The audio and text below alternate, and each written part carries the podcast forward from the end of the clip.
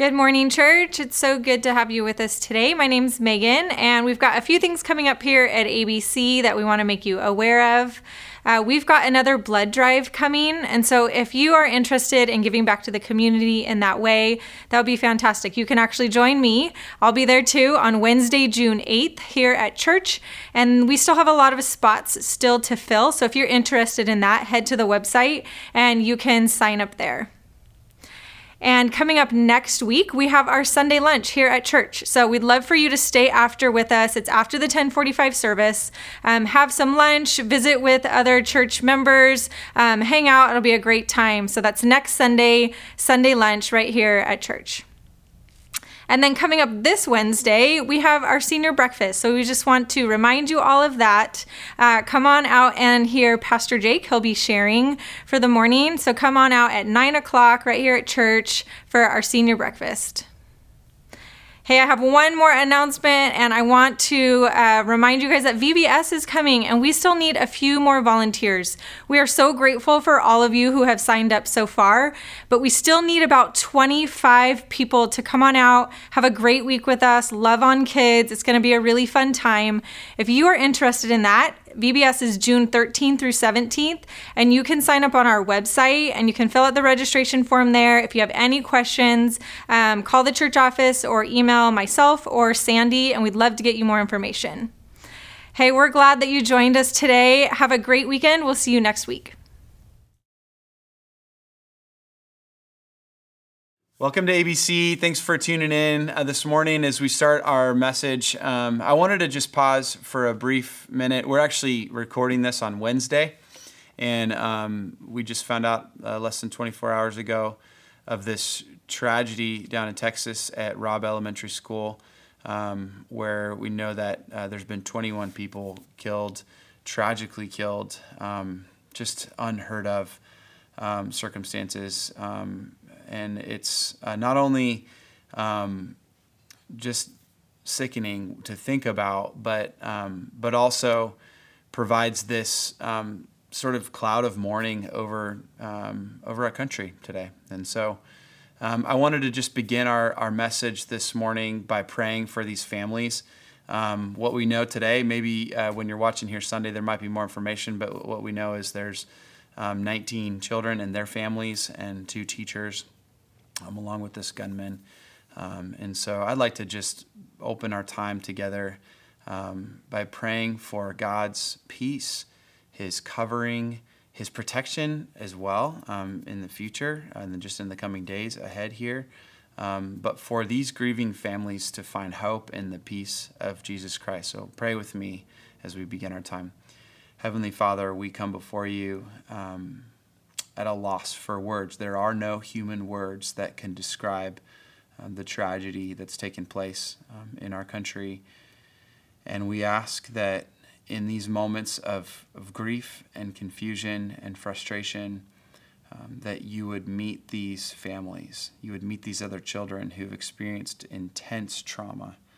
God, you would walk them through um, what only a spiritual, um, guiding presence could walk them through. There is no um, human wisdom that can navigate these kind of waters with these families. And so, Lord, would you please uh, descend your peace? God, would you please cover? Would you please protect? Would you provide? And may the grieving process that um, is beginning now um, provide healing and uh, what we pray for most significantly, what we ask, God, is that you would work in the churches that are there, um, in the Christians that are on the ground, the people that have opportunity to speak truth and to speak messages of hope um, and of eternity. And I ask that you would use this circumstance to drive people to you, to eternity, to a relationship with you. Um, that's our hope. And so we're trusting you. In your precious name I pray. Amen. Well, as we uh, jump into Matthew, last week um, we had a, a, great discussion, as Gerald shared with us, this distinction Jesus makes um, between uh, really killing and anger and talks about the sin of our heart. And um, Jesus is going to present these statements, you know, where he's He's really helping us examine the sin of our hands versus the sin of our heart. And, and this morning, uh, I just would like to begin by reading an excerpt from the passage that uh, pierces. Um, it's very sharp. In Matthew chapter 5, verse 29, it says, If your right eye causes you to sin, tear it out and throw it away. And with that, I think I'll conclude the message and you can do with that what you choose and um, interpret that how you how you see fit. No, just kidding. We're going to talk about this, but these are hard words when you walk through a passage like this and go, "What in the world is Jesus saying?" And we know that Jesus' teaching was radical, and we know that uh, what he called his disciples to was extreme. And so uh, when you read this, and then knowing and believing that Jesus knew and saw the hearts of his disciples, I imagine him standing up uh, from his post there on the hill as he was preaching and reaching into his cloak and pulling out a blade and extending it out to Andrew or to Peter or to James and saying, Okay, who's first? But luckily, he didn't do that. And he didn't because that wasn't the point. He wasn't commanding his disciples to start cutting off appendages. And he wasn't commanding us as we were read this, you know, 2,000 years later to cut off our arms or to gouge out our eyes. The point was to take a stand against sin that is so fierce that you would do anything necessary to avoid sin, that you would ruthlessly cut out sin in your lives and be extreme with eliminating the things that lead to sin. There's a book uh, written by John Mark Comer few years back called The Ruthless Elimination of Hurry. And uh, John Mark was talking about um, the, the rhythm that we live, and really his message, his book is all about evaluating what we spend time doing and how much time we spend. But I just so appreciate his terminology, the ruthless elimination of hurry. Here's what he says about um, about this uh, this mindset. The mind is the portal, he says, to the soul. And what you fill your mind with will shape the trajectory of your character. Isn't that profound and true? What you fill your mind with will shape the trajectory of your character. And he goes on to say, in the end, your life is no more than the sum of what you gave your attention to. The ruthless elimination of hurry, in our case, the ruthless elimination of sin that we would cut it out at all cost, that we would pay close attention to what we fill our mind with, that we would evaluate everything in the knowledge that it contributes to the trajectory of our character. Look at the text with me, Matthew chapter 5. We're going to read uh, the first half of the passage and then the second half. Just four verses this morning. I want to read two verses and then we'll come back to the other two in a few minutes here. So the first uh, couple verses is uh, 27, 28. Jesus says, You've heard it said, You shall not commit adultery. But I say to you that everyone who looks at a woman with lustful intent has already committed adultery with her in his heart. And so Jesus continues on in these, You've heard it said, but I say statements. Your worldview says that what you do defines you. But my worldview, Jesus is saying, says that what you think about defines you. In the Judeo kingdom of the law, if your hand causes you to sin, then it would actually make sense to cut it off. Remove the hand, remove the instrument of sin, and you'll keep yourself from sin because everything that they did was seen as um, either sinful or holy.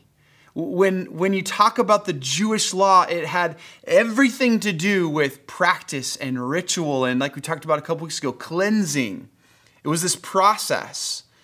And yet, Jesus is shifting to the heart and he's saying it's not so much about your behavior, although that's important. It's also about your heart. In the kingdom of God, behavior's only half the battle.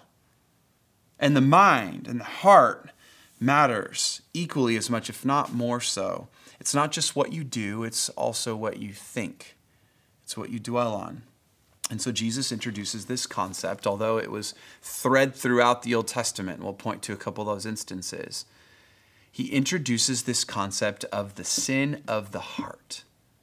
He's now dealing with sins of the heart, not sin of the hands or just our behavior, our actions, but it's what's in our mind. It's what we think about, it's what we dwell on, what we fantasize about. Those things are as equal sin. Isaiah 29 says, Because his people, speaking of the people of Israel, draw near with their mouth and honor me with their lips, while their hearts are far from me, and their fear for me is a commandment taught by men. They fear God because of the commandment of what to do or not do. They honor me with their lips because that's what's seen and what's heard. The outward expression, the things that you do, your obedience or disobedience, respectively, is what matters. And Jesus is saying, no, it's the heart. Because if you honor me with your lips, but in your heart you are far from me, then you're still no better off. He rebukes the, the uh, um, Pharisees this way a couple of times in, in the Gospels, actually quoting Isaiah 29. You'll see Jesus later on in Matthew quote Isaiah 29. Where your heart is, where your mind is, there your body will follow. The things that you dwell on, that you rehearse in your mind, are eventually going to become what you do. I like how John Stott says, he says, For who is to know when the bridle of decency or convention will snap under the strain and the racehorse of our passions break loose? Who's to know when the things that you feel like you're maintaining control of on the outside are to let loose, and the things that are really in your heart or your mind start to bleed out all over those around you? Because what you think and what's in your heart matters. Jesus is narrowing in specifically in this passage on sexual sin. And this is really important. In fact, Paul kind of comes back to that and focuses on this specific aspect of sin as being unique as being set apart from other sin. He says this in 1 Corinthians 6:18. Flee from sexual immorality. Every other sin a person commits is outside the body, but the sexually immoral person sins against his own body. Or do you not know, Paul says, that your body is the temple of the Holy Spirit, that this is a sacred place, which makes this a sacred sin, which makes it a sin against not only your body, but your soul which impacts others, which impacts relationships, which impacts your view of others and your view of relationships. Could we say that the heart is the dwelling place of the Holy Spirit and sexual sin therefore becomes a heart issue? Isn't that what Jesus is saying here? This is a heart issue. Sexual sin is a heart issue with deeper implications than other sin.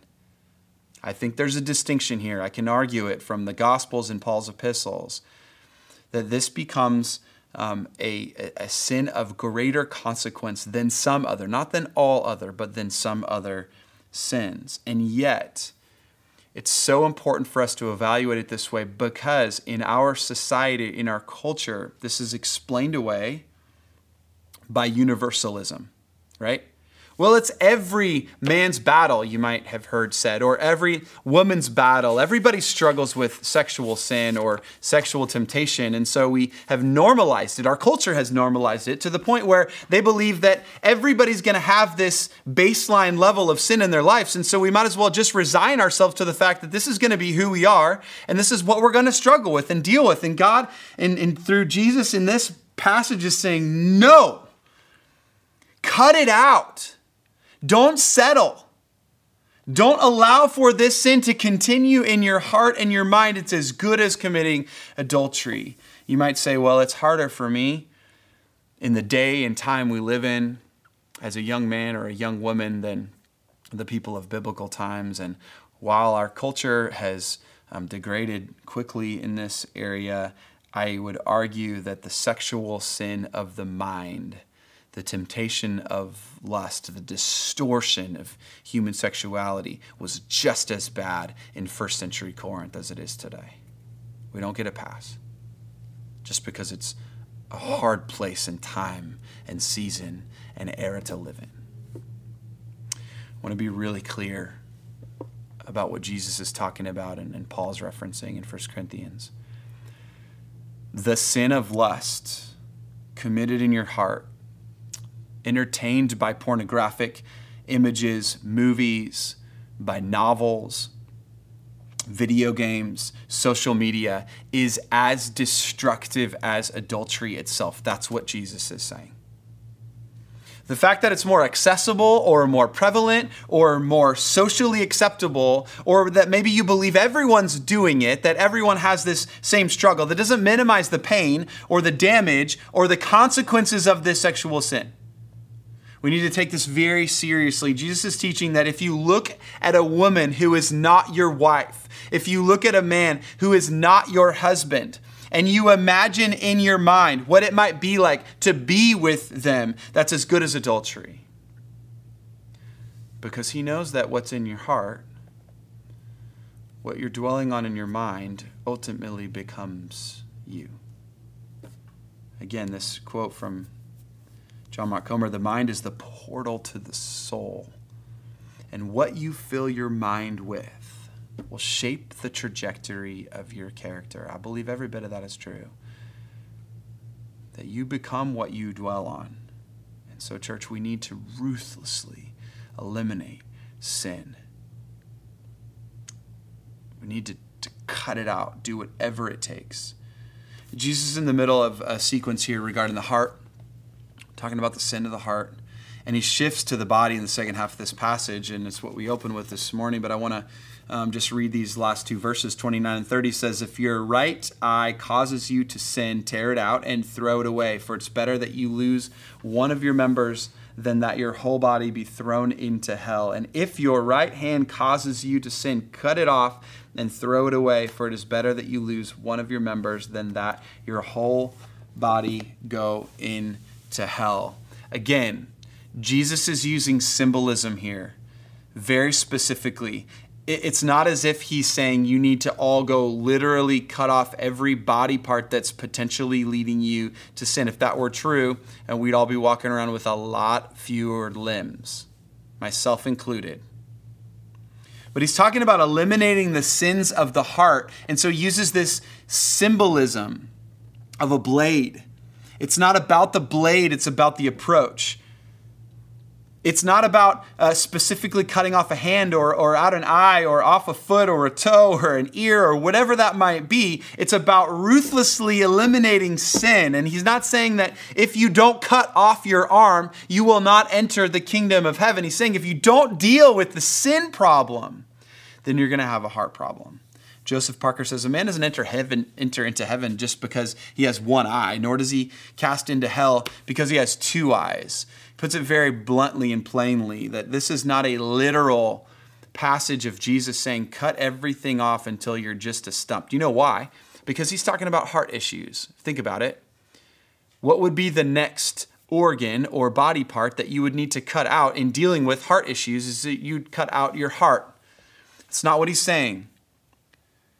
And clearly, as I mentioned before, he didn't hand anyone a blade and say, okay, who's first? Let's take care of this right here right now. The reality is for you and for me, likely, that we'd be missing a lot more than one hand and one eye. If this is a symbol, then what does it symbolize for you? That's the real question. What does it symbolize for me? It might be different for you than it is for me. But the question is what, what tools, resources, things that were intended to be functional as a hand, is keeping you from sin? What things do you have in your life that need to be cut off, that you need to eliminate, that you need to go completely ruthless against?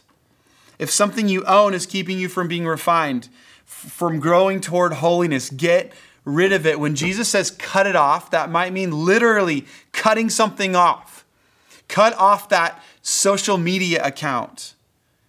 Throw out your gaming computer. Burn some books if you have to that have caught you up in some sort of fantasy. Cancel a streaming service if that's what you need. Sell your smartphone and get a dumb phone. I don't know what it is for you. I'm not sure what the tool is or the resource or the thing that's causing you to sin that Jesus is saying, just get rid of it. Don't mess with it. Don't play with it. Don't go there. It's not worth it. Would you rather get caught into sin and completely be led astray or cut that thing off and live without that thing so that you can have eternal life and all that God is calling you to. Do whatever it takes to flee sexual sin. We need to be ruthless in our elimination of sin. There's a kind of a funny um, story in Genesis chapter 39. I, I, just appreciate that both the, the severity of uh, the consequence and, and the humor in the story. You have Joseph um, if you remember, who was a Hebrew um, that was elevated in Egypt into the house of Potiphar, who was ruling the land, and Joseph became second in command in the house. And apparently, he was a pretty good looking young man, and so caught the eye of Potiphar's wife, of his ruler's wife. And there's a series of conversations that takes place in Genesis 39 where um, you can kind of put the pieces together and realize there's these interactions that obviously sparked some degree of attraction between the two. I don't know that it was entirely one sided, although it could have been. Joseph may have been 100% um, blameless and pure in heart. But the point is, when it came down to acting on this flirtatious relationship, Joseph realized that he had to do whatever it took to eliminate sin, to keep from sinning. And so here's what happens in 39, verse 10. As she spoke to Joseph day after day, this is Potiphar's wife, just a very matter of fact way to describe this scene. Listen to it. Um, he would not listen to her, to lie beside her, or to be with her. But one day, when he went into the house to do his work, and none of the men of the house was in the house, she caught him by his garment and said, Lie with me. But he left his garment in her hand and fled and got out of the house. He ran outside without his clothes on. That's what he was committed to. He was so ruthless in his elimination of. He's going to run out, embarrass himself, and ultimately get arrested as a result, be thrown in jail, and this whole cycle starts over. But God was with Joseph because he was pure in heart. He said, No, I'm not going to give in to the temptation. Was there plenty of excuse for it? Yeah. Was there plenty of room for it? Sure. But he understood that the consequence of giving into that sin was far worse than the consequence of fleeing it. And that's what Jesus is saying weigh the consequence here. You want to have one hand and go on living in the holiness and the purity that I've called you to, or you want to have two hands and give in to all of the temptation that's surrounding you. Recognizing the consequence for sin of the heart. It's the third point there. Consequences of sins of the heart final verse here finishes the second half says, For it is better that you lose one of your members than that your whole body go into hell. I want to talk about what Jesus means here. It's confusing. It sort of feels like if I don't cut off my hand, I go to hell. And Jesus is referencing a literal hell. There's a lot of symbolism in this passage, but I want to be clear that this is a reference to the literal hell. This is Gehenna. It's what Gerald talked about last week. It's a place of torment, a place uh, in the valley of Hinnom, um, on the south side of the city of Jerusalem, a place in the Old Testament that was used for human sacrifice, a place during New Testament times that was literally just a trash heap where they burned rubbish. This is a literal a literal torment, a literal punishment Jesus is talking about when he references hell. In fact, Isaiah references it too in the final chapter of his um, prophecy, he says in 66, verse 24, and they shall go out and look on the dead bodies of the men who have rebelled against me. For their worm shall not die, their fire shall not be quenched, and they shall be an abhorrence to all flesh. These are strong words. Jesus' reference to hell is strong and clear and literal. And so it causes us to pause and say, if this is really what's at stake, gosh, then I need to lean in and take this seriously. If this really is a, a literal hell that Jesus is talking about, then why would, wouldn't I cut off my hand? And then we have to kind of wrestle with the difference between the symbol and the, the literal destination. And I want you to understand something. This is, this is potentially confusing as we get up to this passage that when we read through this, we need to understand the context and the timing specifically.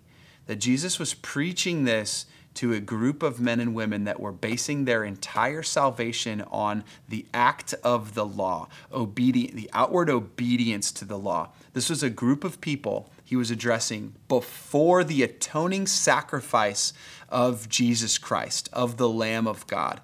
This was a pre gospel message. Jesus had not gone to the cross, he had not atoned for the sin of all humanity, he had, he had not resurrected. And so when he's talking to them in their context, people who believe that they need to completely restore their behavior, their obedience in order to enter heaven, he's completely accurate in saying, yes, but there's something harder. There's something more difficult than even your behavior. It's your mind. And how in the world could you possibly reconcile all the sins of your mind with the desire to go to heaven or to escape hell? And so, what he's leading up to in this process is he's bringing them to this point of tension like we did a couple weeks ago where it's like but I, I couldn't possibly live there jesus. I couldn't possibly be in this perfect state of mind all the time. And he's bringing them to this point where they understand the necessity for a redeemer and that's the gospel. And so when he warns this group of people about hell, he's warning them to build the tension so that they can see and believe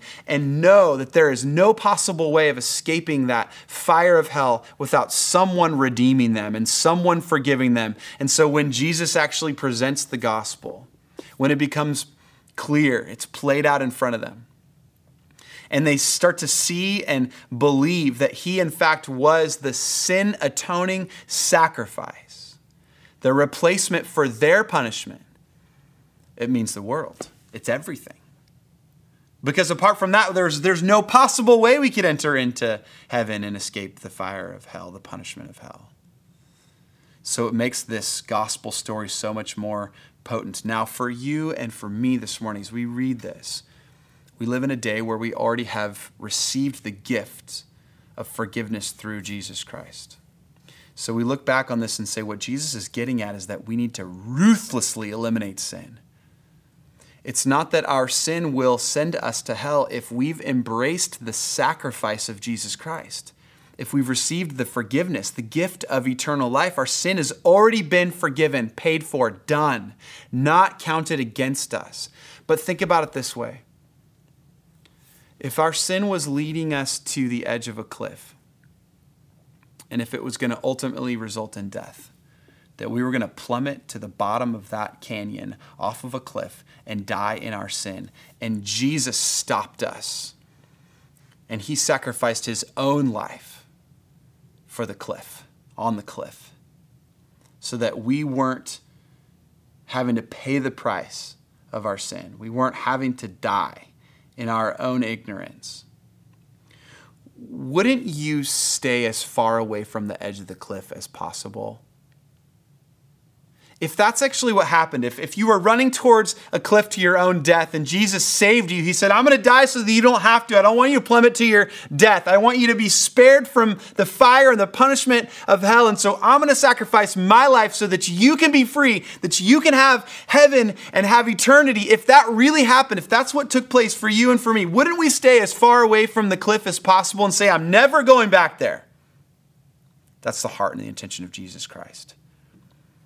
It's not that if you stumble and fall into temptation or sin, that it's going to somehow remove that gift of salvation. That's not biblical. That's not what the gospel tells us or teaches us.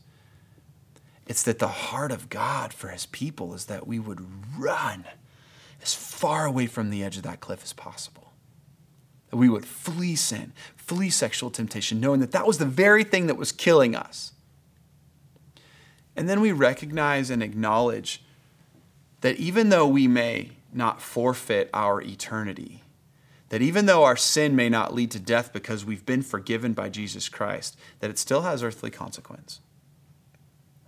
And that's maybe one of the most important things we could conclude with is understanding those consequences and grow in our desire to be set free from the death in relationship that sin causes, from the death in character that sin causes, from the death in, in productivity or in fruit that sin causes, that death has con- or sin has consequences. They may not be death for you and I who've embraced a faith in Jesus Christ and have received forgiveness, that we've received eternal life, but they still have consequence. My hope is that this passage, as we read this and we try to wrap our mind, what is Jesus saying when he says, even sin in your mind is sin? And you need to cut out every sin in your life possible. Go to every extent. go to great lengths to remove sin, to flee from sin, run away from the edge of the cliff. My hope is that as we read that and we hear this passage, that it becomes really sobering for you and for me this morning. That we would face the reality that every single one of us has the ability to make one more wrong decision and compromise everything that we've worked for, that there are earthly consequences for our sin. When Jesus says cut it off, I hear that as a wake up call.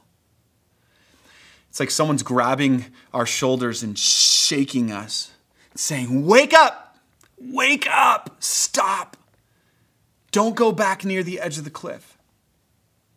Snap out of the delusion that your sin really isn't hurting anyone because it is. Wake up to the lie that your sin has no consequence because you've been forgiven. That's not true.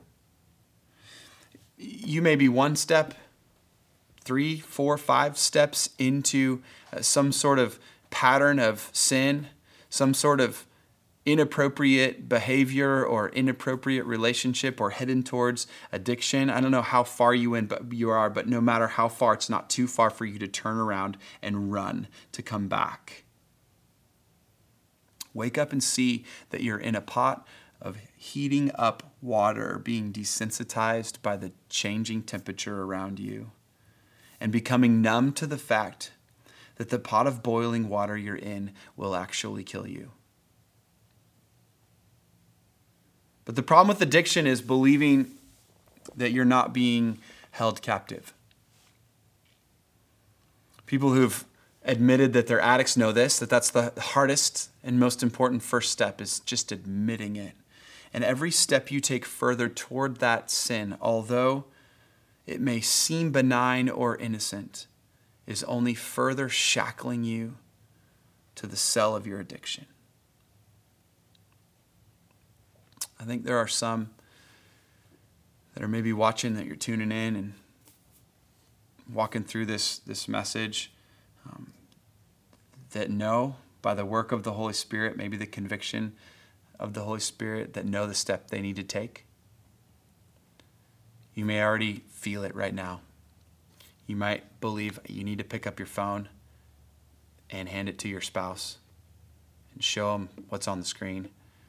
You might need to hand it to a parent or, or a trusted friend and say, I, I want to break this cycle of addiction. There are some of you watching, listening, and the Holy Spirit's convicting you to terminate a text thread to end that conversation, not let it go any further.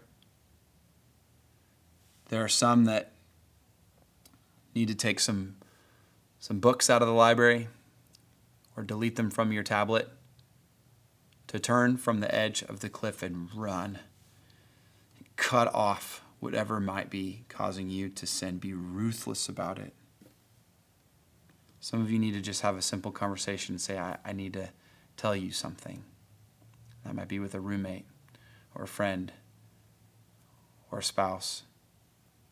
Simply say, I want to break this cycle right here, right now, because I know that although I may be saved and redeemed from my sinful nature, that God has given me the gift of eternal life, which He has if you're in Christ that your sinful behavior, that your patterns of unrighteousness will still have consequences. And if you want to redeem those sinful choices and turn them into something good, then run to others, run to the church, come away from the edge of the cliff, and submit yourself to the care of another. We have a lot of resources at ABC, a lot of opportunity. There's Thursday night recovery group. We call it Celebrate Recovery. They meet every Thursday night. There's open share groups right after the service where you can just lean in and share with some people that are going to keep that in confidence. We have a men's uh, Bible studies. Uh, we have a, a, men's group that meets specifically dealing with the issue of purity. We have a, a young adult Sunday night uh, community group, Young Adult Life. They meet and they, they split into into um, men and women's groups to specifically talk about things that those groups are dealing with and struggling with. You can come down and meet me or any of the other staff or pastors during the week and, and just process through some steps. But please don't stay alone in your frustration, your potential addiction, your sin. Flee from it, cut it off, get rid of it, deal with it, step into the light, and allow for God to shine in the darkest corners of your heart so that you can experience freedom from sin. Ruthlessly eliminate your sin knowing that that's the heart of God for us, is that his children would pursue holiness. And that's the best way for us to live. Let me pray. God, even as I'm just reading through this passage again, I, I, I get um, such a strong message, a shouting message by your words of the, the necessity, God, to run and to flee from sin. I'm recognizing, God, that as you've talked about the difference between our outward behavior, our, our actions, and our heart and our thoughts, that the sins of the mind and the heart are just as dangerous, if not more so. So, Lord, I ask that you would help us to cleanse our minds as a church, each one of us, to check what we're feeding ourselves to check what what we're looking at, what we're listening to, what we're reading, and to allow for truth to inform our thought processes, to allow for your word, God, for healthy and holy relationships to be the thing that we dwell on when we're lying awake at night or alone. Lord, that we would think about you, think about eternity, think about the holiness that you've called us to. And so, Lord, give us truth to dwell on. God, not, not sin and not temptation, not things of this world. May we cut them all out ruthlessly, God, and pursue righteousness as we move toward you. In your precious name we pray. Amen. Thanks for tuning in. I uh, hope you guys can join us on campus sometime soon. Our services are at 8, 9, and 1045 all inside, and uh, we'd love to see you. Um, have a lot of opportunity to engage this summer. Um, there's quite a few events, opportunities, and um, a couple even new groups that are starting up. So check in with us if there's anything we can do to help you connect at ABC. Um, really thankful for you. Have a great Sunday, and I will see you next weekend.